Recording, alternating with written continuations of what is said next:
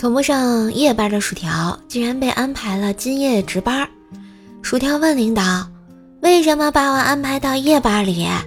领导说：“高层领导明儿来检查，白班啊要留几个颜值高点的。”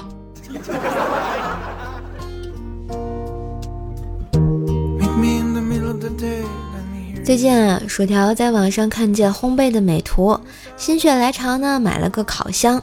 第一次烘焙啊，选择了自以为最简单的面包，在面点功夫等于零的情况下折腾了一上午，终于啊把烤好的面包拿了出来，发现竟然跟石头一样，还是发黑的颜色。我用指头敲打着面包，就问薯条：“条儿，你这是买了个烤箱，还是买了个炼丹炉哈？”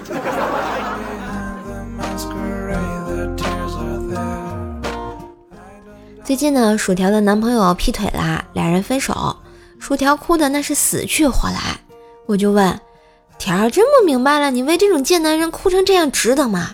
薯条说：“我不是哭他，我哭的是以后再也吃不到他大姐家的辣鸭脖，他二姐家的香辣虾，还有他妈做的红烧肉。”呃，这呃，吃货的世界里是不是不配有男朋友啊？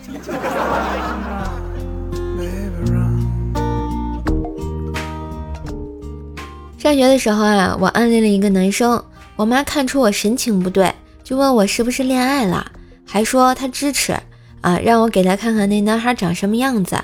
我翻出我暗恋的男孩的照片，我妈看了看，又看了看，最后对我说：“闺女，换一个吧，这个太帅了，你配不上人家呀，没爱了。”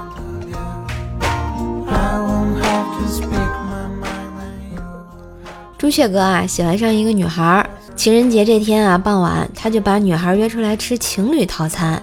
喝了几杯红酒后，朱雀哥借着酒劲儿，大胆地问：“你，你可以做我女朋友吗？”女孩想都没想，坚决地摇了摇头。朱雀哥啊，很伤心，拿起外套就对女孩说了一声拜拜，就走了。谁知没走几步，女孩在后面竟然大喊道：“爱你！”朱雀哥很激动啊，赶紧又跑回到餐桌旁，微笑的看着女孩，但女孩却悠悠的对他说：“哎，你你吃饭的钱还没付呢。”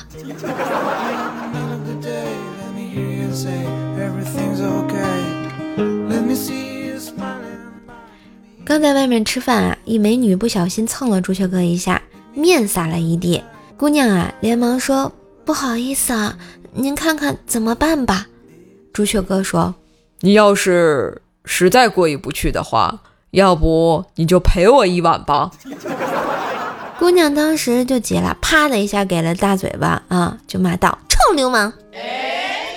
朱雪哥怎么想也想不明白，自己怎么就挨了这一个嘴巴了。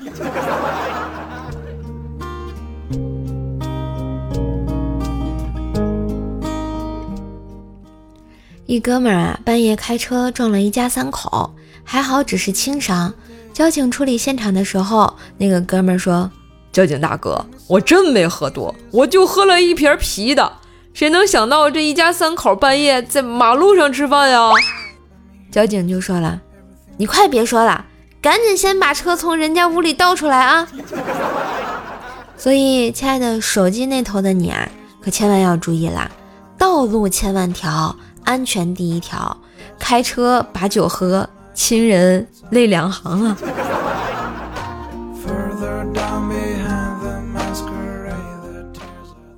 你看我生日快到了，我哥给我打电话说给我买了一个礼物，快递应该到了，让我注意查收。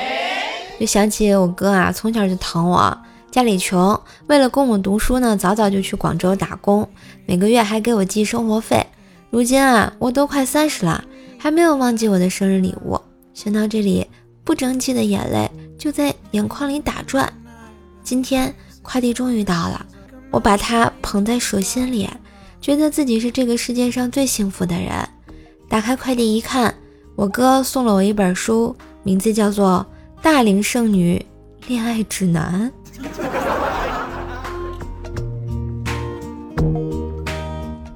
小时候啊，我哥偷家里的钱。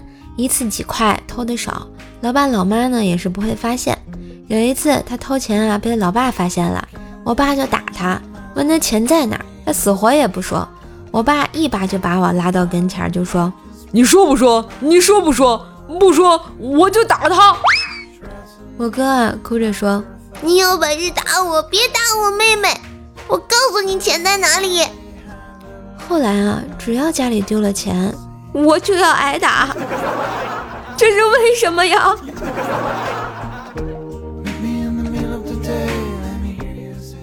老婆啊，让我回她娘家拿东西，正好碰上小姨子过生日，我想也没多想，就按着小姨子的年龄，给她发了个二十块钱的微信红包。当时红包是领了，但小姨子看起来不是很开心。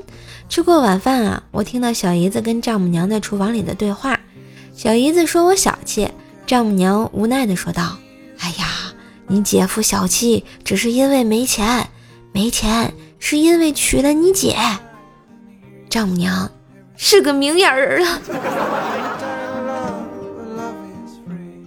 觉得段子不错，记得订阅，给专辑打个五星好评哟！当然也要为怪叔叔打 call，带主播上热门啊！喜欢主播可以加微信“怪兽手幺零幺四”，怪兽手全拼加幺零幺四，交个朋友吧。段子我有，快乐你有，祝收听愉快。